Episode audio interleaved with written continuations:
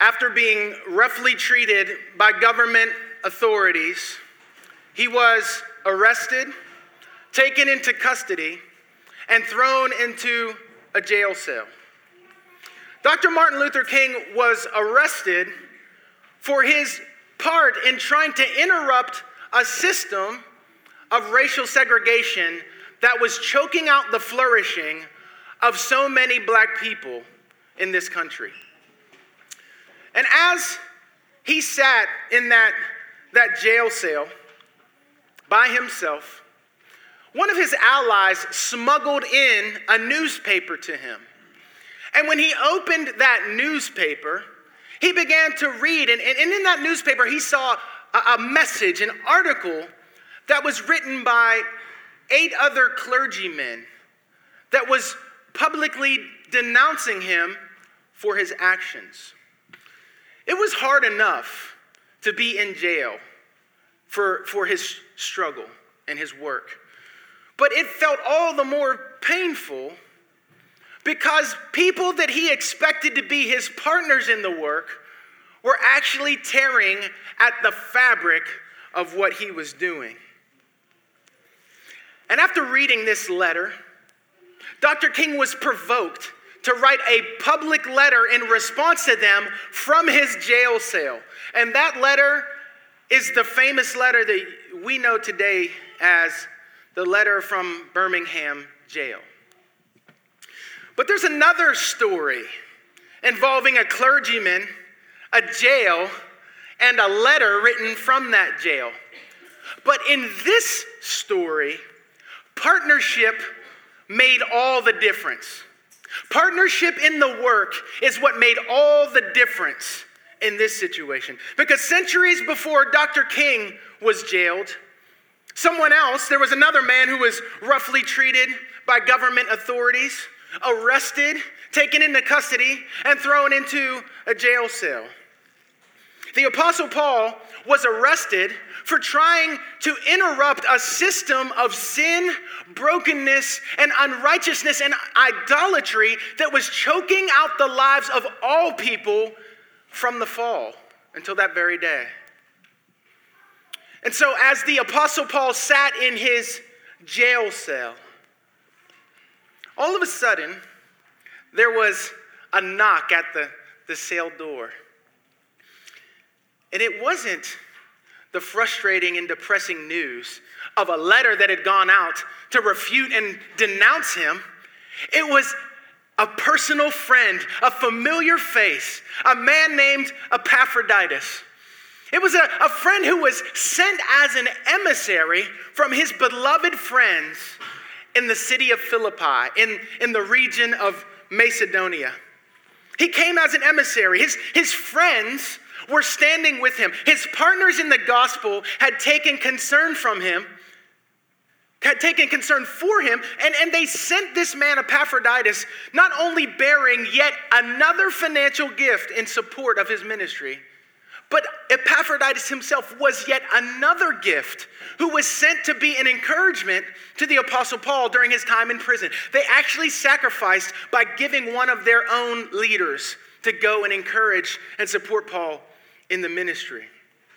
His faithful partners were standing by his side.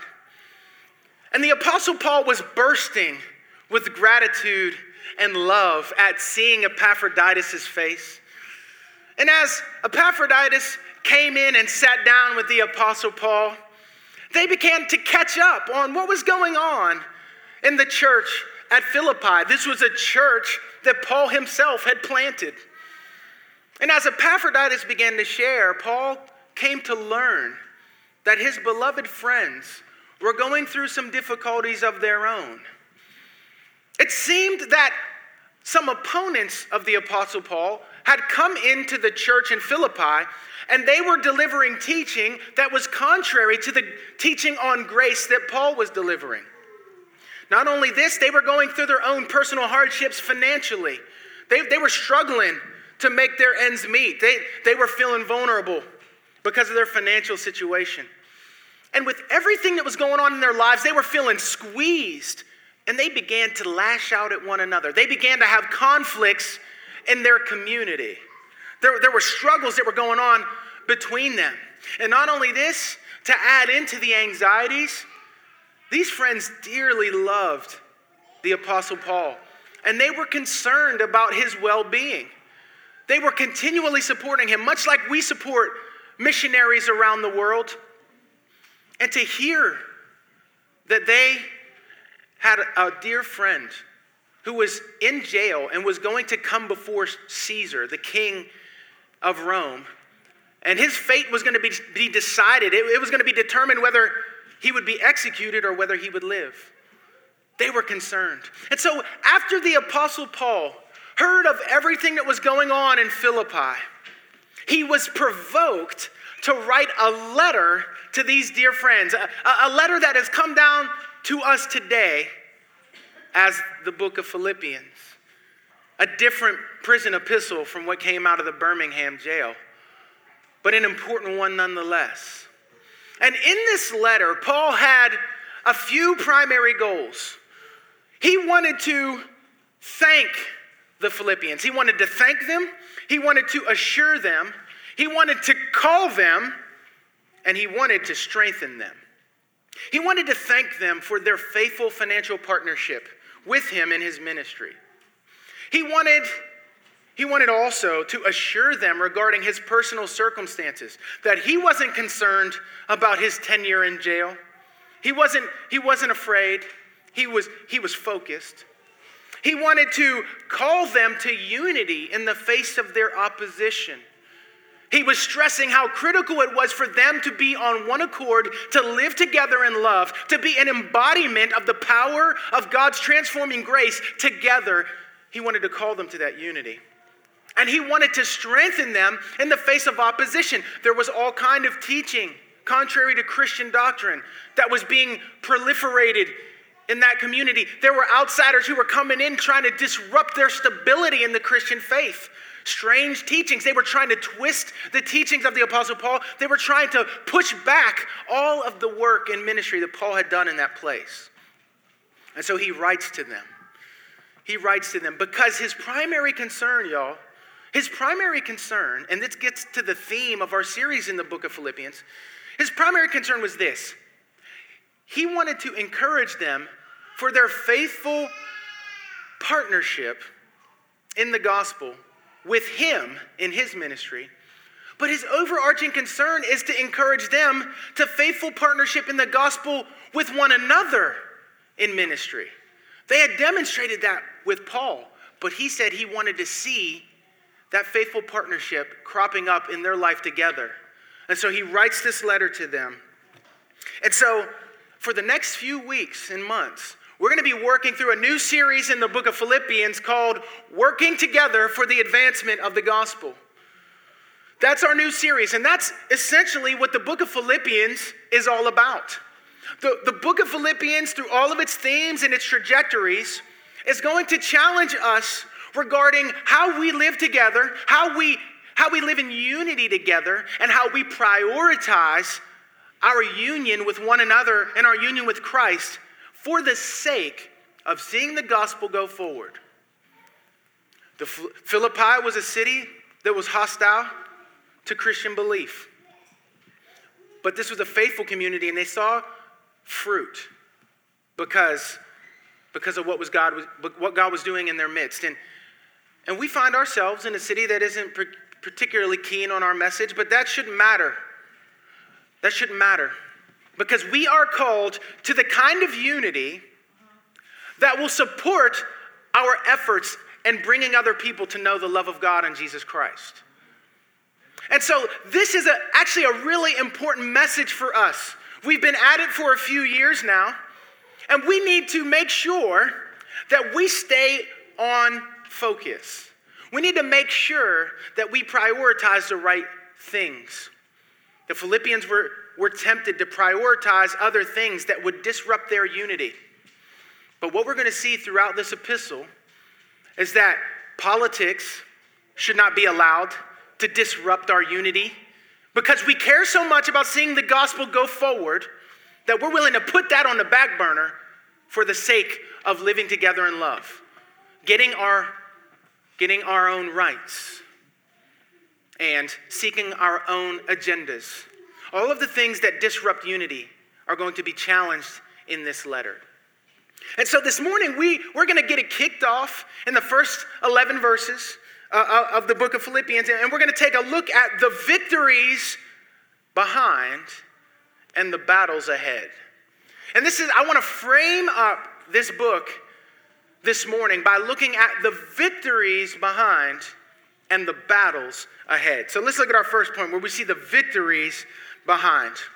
And what I mean is this: we need to make sure that we are in touch with all of the victories that lie behind us so that we will be prepared for the battles that are before us. And this is what the Apostle Paul does in the real, in the real introduction to this letter. And in order for us to understand the victories that lie behind the church in Philippi, we need to go back and take a look at Acts chapter sixteen. Acts tells the story of how the Christian church grew in the first century, how the mission went forward after Jesus came forward as risen from the dead and, and sent his apostles into the world. Acts tells that story, and in Acts chapter sixteen, we see how the church in Philippi came into existence. And Paul wants us to keep that in mind. And we see as much when we look at verse three. Look at what he says in verse three. He says, "I thank my God in all my remembrance of you, always in every prayer of mine for you all, making my prayer with joy because of your partnership in the gospel from the first day until now." And it's it's fruitful for us to consider what it was that Paul actually remembered about these people. What did he remember about his friends in Philippi? Well, a couple things. He remembered how God would sovereignly override his initial ministry plans in order to lead him to these friends in Philippi. When you read Acts chapter sixteen, what you see is that the Apostle Paul had ministry plans. He had ministry ambitions. He had vision for where he wanted to go and what he wanted to accomplish on the mission. And at, at the stage that we find Paul and his associates in chapter sixteen, Paul is ready to take the gospel into a place called Bithynia. But what we see is that the Spirit of Jesus, the text says in, in, in verse seven of, of chapter sixteen, but the Spirit of Jesus did not allow them. And a vision appeared to Paul in the night. A man of Macedonia, that's the region of Philippi, was standing there urging him and saying, "Come over to Macedonia and help us." Immediately we sought to go on into Macedonia, concluding that God had called us to preach the gospel to them. Now, no doubt, Paul was a little bit disappointed that his plans were interrupted. He was a little bit frustrated that his plans to go to Bithynia and beyond were counteracted. But when he looked back and thought back and remembered from that prison cell of all the fruit that had come from God's sovereign editing of his plan, he rejoiced. And what we see here is that it is a victory when God sovereignly overrides your plans to get you onto his plan. It is a victory when you are able to swallow a no to your plans and to embrace a yes to God's plans. Now, I'm going to tell you something about God's sovereign editing of the apostles' ministry plans. It involved more difficulty for Paul. It involved beatings for Paul. It involved jail time for Paul. But Paul looked back and he said it was all worth it because God will never waste a drop of suffering on his people. Do you know that? God will never waste a drop of suffering in your life. He turns it into fruitfulness. He turns it into growth. He turns it into maturity when you receive it in faith. Paul got over his temporary disappointment and followed God's call to go to Macedonia. It was a victory, God's sovereign plan, and he remembered God's faithfulness and, and God's wisdom and God's fruitfulness that he brought. as he sat in that jail cell, looking back, twenty twenty hindsight on what the Lord had done. These were his most faithful friends in ministry. Nobody supported Paul like this community, and he would have missed them if he was following his own plan. But the Lord guided him to them, and he remembered that when he thought of them. What did Paul remember? He remembered their conversions to faith in Christ. He remembered how the Lord opened Lydia's heart when he went down to the river to preach to those who were gathered. They didn't even have enough people to have a synagogue in Philippi. They didn't have enough Jewish people to gather a synagogue, so they got together down by the river. And Paul went down and preached, and he remembered how the Lord opened Lydia's heart to the gospel, and then how she opened her home to him and his associates. He remembered casting the demon out of the slave girl who was in a system of oppression and bondage by evil people who were exploiting her for their own gain. He remembered that when he cast the demon out of her and he saw her in her right mind. He remembered when he was sitting in that jail cell singing hymns with his boy Silas. Great is thy faithfulness. They're in jail, in the stocks. It's pitch black, surrounded by other prisoners. Oh God, my Father, there is no shadow. Earthquake. Boom, boom, boom, boom, boom. This prison doors fly open. And all of a sudden, this man who's the jailer knows that he's dead meat if all of these prisoners escape. And he takes his sword and he's about to kill himself. He's about to commit suicide. And Paul stops him from killing himself. He stops him from committing suicide. And then he brings him to a saving knowledge of Jesus Christ and baptizes him with his whole household. Paul remembers baptizing the whole household of Lydia. He remembers baptizing the whole household of the jailer. He remembers seeing God's work in their conversions. And no doubt he was reminded of his own radical conversion when the Lord met him on his murderous path on the road to Damascus and stopped him in his tracks. He felt a kinship with them. And he rejoiced to see how the Lord changed their hearts and brought them to know Jesus. These were major victories in which they witnessed the power of God in the preaching of the gospel and the fruit that he produced in their community by the Spirit. He remembered. What else did Paul remember? Paul remembered how the Lord redeemed and united a cross-cultural community. He remembered the beauty of seeing Lydia, a wealthy woman of means who was a Gentile, living in community with, with the slave girl who was poor and oppressed and set free. And, and then the, the Philippian jailer, living together in community with the Philippian jailer, a blue, a blue-collar working man. And many others who had come to faith from the diversity in that city. He was reminded, he remembered how God was doing a cross-cultural work in their midst. And there's no accident. We've said this before in reference to Antioch, that it's no surprise that this church cared about seeing the gospel go to the world because they represented the world in their local church.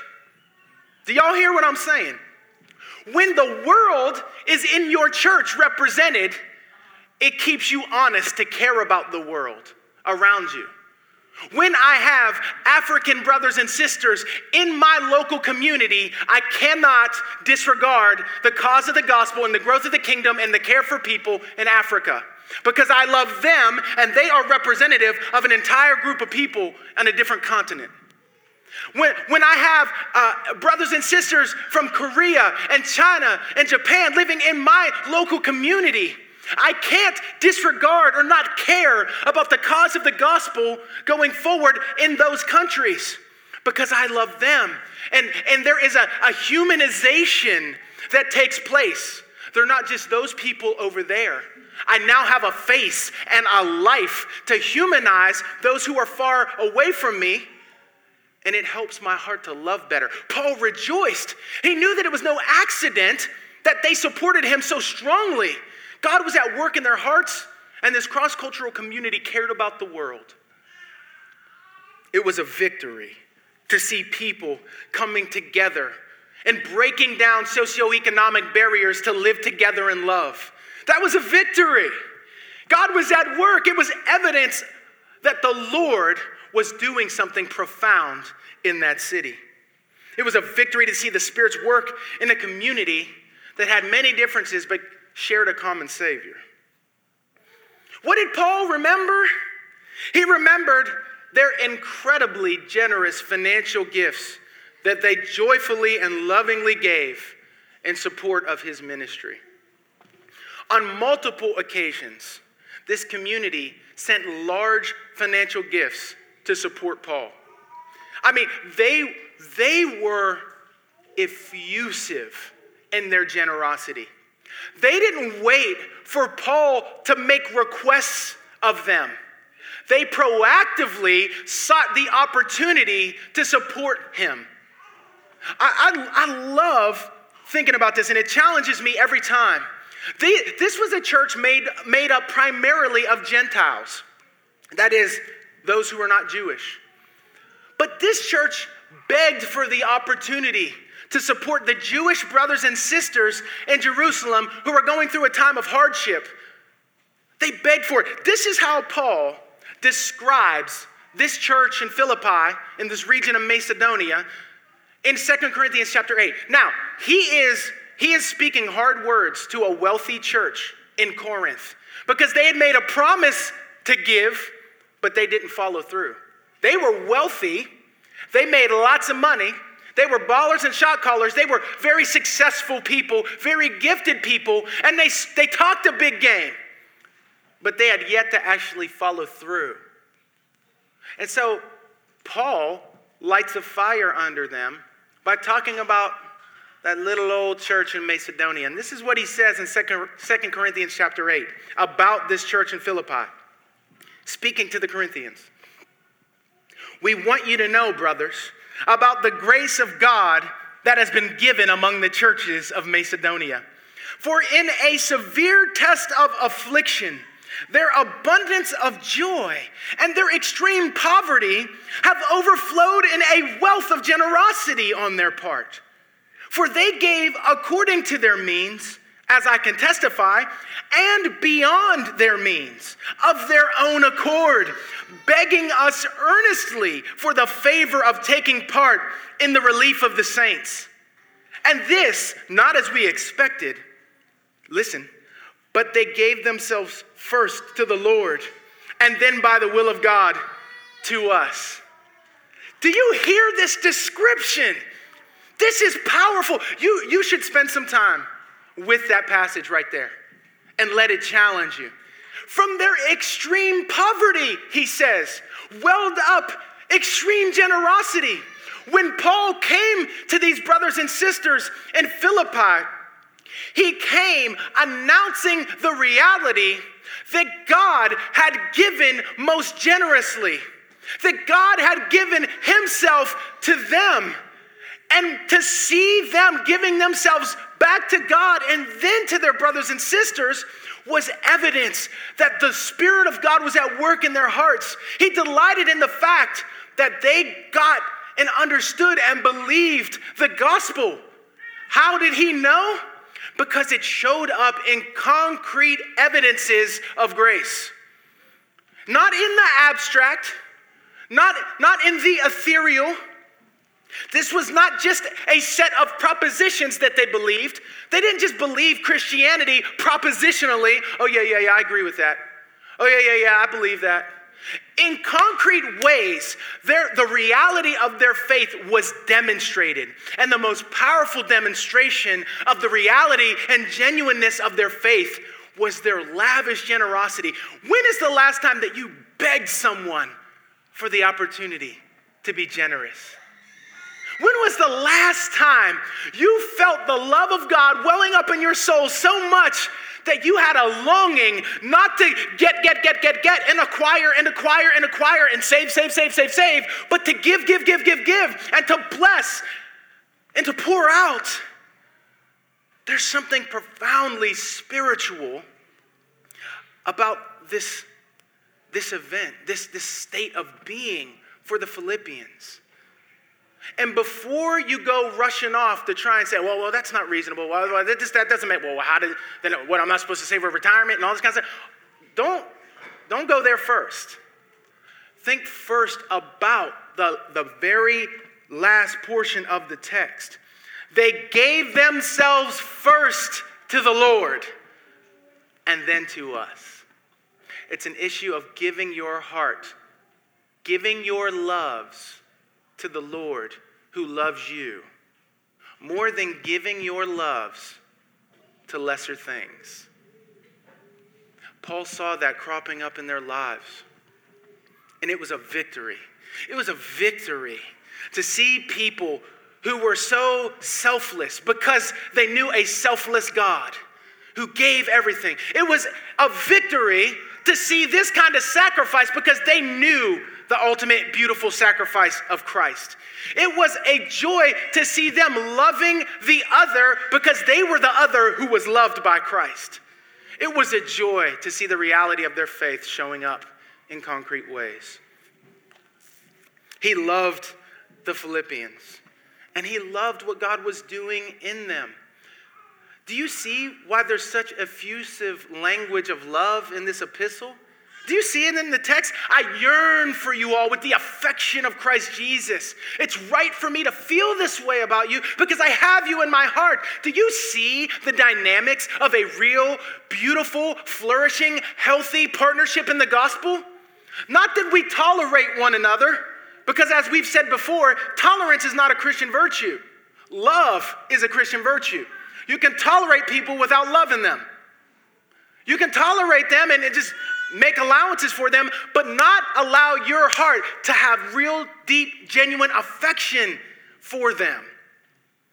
This is beautiful what we see between Paul and the Philippians, but what Paul wants to see is that same effusive love continuing on among them in their partnership together. But Paul gives thanks for their partnership in the gospel from the first day till now. This was no flash in the pan. This was no mere spiritual enthusiasm. This was no shot of adrenaline where they go off and do the right thing for about a week or so, and then they fall off. This was a real living dynamic. It was a part of their liturgy. They had a life liturgy, a life rhythm, a way of being in the world. They had a totally different concept of being in the world. Christianity was not just something that they did. It, Christian was not just something that they did where they behaved, they just played the part. They really thought of it in terms of their being, who they were in the world. What you do in the world is important. Who you are in the world is much more important, because who you are will determine what you do. So focus on the reality of the being. This is what we see in this community. So many victories behind them. Paul is celebrating and remembering in this, in this sort of uh, explosive prayer wish in the beginning of his letter. But in verse six, we see that he gives for all of these victories, for, for every inch of growth, for every act of love and deed of service, Paul directs the glory to God. Do you see that in verse six? He says, and I am sure of this, that he who began a good work in you will bring it to completion at the day of Christ Jesus. God began the work of grace in their lives. God continued the work of grace in their lives. And Paul was confident that, Paul, that God would complete the work of grace in their lives. God got all the glory for what was going on among these people, for what was happening in their hearts. God gets all the glory. And it's important, listen, in talking about the victories behind, it's important, y'all, that we mark the victories behind us. It's important that we mark the victories behind us with grateful prayer and praise. This is a critical component of Paul's communication strategy. What he's essentially going to do is he's going to go forward and he's going to challenge them to some hard things. He's going to call them to some personal and communal change. But before he gets there, he just says, remember, God has been at work in you. God started something with you, and he's going to finish it with you. And we need to know that. Listen, God may edit our ministry plans here at Grace Mosaic. God will edit our ministry plans at Grace Mosaic, but we could grumble and be frustrated and get mad and blame shift and, and, and get, get frustrated with one another, or we could take it in stride in faith, and we can expect that God will do something similar to what he did with Paul, lead us right to where we need to be in order to gather the fruit that he wants us to gather to give himself all the glory. When we look back over the, the, the journey of Grace Mosaic, we can see God doing that already. We have many victories behind us. God is growing a cross-cultural community. He is stretching us. He is maturing people. People are hearing about the good news of God's grace for the first time and may not even know it. God is at work. We have victories behind us. And Paul brings up the victories behind the Philippians in order to prepare them for the battles that lie ahead. And that brings us to our final point, the battles ahead. By the Lord's grace, there was so much good going on in the dynamic of this community. However, they were encountering difficult times, as we said, and it was threatening the vitality of their community. Their unity was being threatened, and that was threatening their partnership in the gospel. God has designed the work of his mission in such a way that it requires the unity of local churches in order to go forward. That's the way God has designed it. He uses means, and we are his primary means of accomplishing his mission in the world. And Paul is ultimately going to show us how central that unity is to the work of the mission. They were, they were in conflict with one another. They were loving. They were generous people. And this was a demonstrable fact, but Paul is not content with past victories. He rejoices in it. He's thankful for them. He gives God the glory for those past victories. But he's not resting there. He's not resting on prior acts of love. He encourages them in verse nine in his prayer. He says, and it is my prayer that your love may abound more and more. He's praying for more love. Did you hear the verse we just read about the, the degree of their love? And he's praying for more and more love to be flowing in their lives.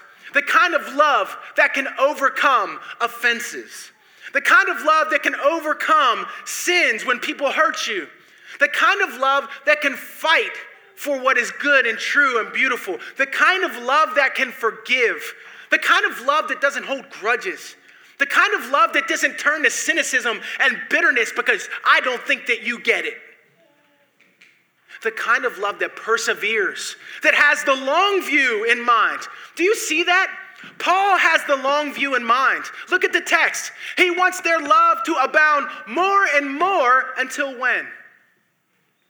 The day of Christ Jesus. He wants them to love and to have such an expansive heart and affection for God and for people that on that day, when they stand before Christ in all of his glory, they will hear him say, well done, good and faithful servant. Enter into the joy of your master. On that day, for them to be able to say, I had many failures in my past, but my greatest aspiration, Lord Jesus, was to love you and to love people. My love expanded. I want to be more loving than I was last year. I want to be more loving toward my neighbors than I was last year, last week. I want to be more loving to my family than I was last week. I want to be more loving, and that may take different shapes. For you to be more loving may mean you need to be bold with your words, because it's unloving for you to sit on a message of grace when people are writhing in their own prisons that they have made of idolatry. To be more loving for you, to abound more and more in love for you may mean you need to speak boldly. To abound more and more for, for you may mean you need to shut your mouth because you run it too much. To abound, I'm just speaking the truth. To abound more and more in love may mean that you need to readjust your schedule to prioritize serving people rather than serving yourself. To abound more and more in love may mean that you need to build friendships with people who do not have the money you have. To abound more and more in love may mean, fill in the blank for you. I don't know what it is for you, but you need to hear the Lord's voice to you. You may need to grow more repentant. You do need to grow more repentant in order to grow and abound more and more in love. You may need to be more prayerful. You do need to be more prayerful to abound more and more in love. This is what we see the apostle praying for them. A progressively expanding love that can overcome. A love for God and one another that protects our partnership in the gospel. We have work to do. There's more work to be done, the apostle says to the Philippians. And that work is going to be done as we consider the victories behind and face the battles ahead in faith and hope and in love. And that's our, our same need. So let's pray that as we work through this series, the Lord would, would help us and meet us and help us to grow together to be better partners in the gospel. Let's pray. Father, thank you for these friends gathered here. In many ways, I know how the Apostle Paul feels, because when I remember these friends, I love them, and affection grows in my heart. And I remember seeing some of them come to faith, and I remember seeing some of them turn into deeper growth, and I remember seeing them serve faithfully and give generously, and And I hold them in my heart. And I pray, God, that you would bless our partnership in the advancement of the gospel. I pray, Father, that you would enrich us, that you would help us to abound more and more in love for one another and for you. And we pray, God, that we would become and be the kind of community that our neighbors want to be a part of, because we are honest and full of grace and truth, because we cry with them, because we care for them, because we're honest with them and serve them and bless them, even when there's no hope of us getting anything from them in return. So, Father, do a work here at Grace Mosaic, and do a work in all of the local churches in this city that are aspiring to be faithful to the gospel of Jesus Christ. Lord, we pray that for the local churches in this city, that we consider friends and partners in the gospel in a broader way. Lord, we pray that you would get the glory in this, and that you would, that you would help us to know that great joy that the Philippians knew, where their, where their generosity overflowed, and they, they experienced Christ in such a way that they longed and yearned to give themselves and their resources away. Let us be known as that kind of community in this city. We pray in Jesus' name. Amen.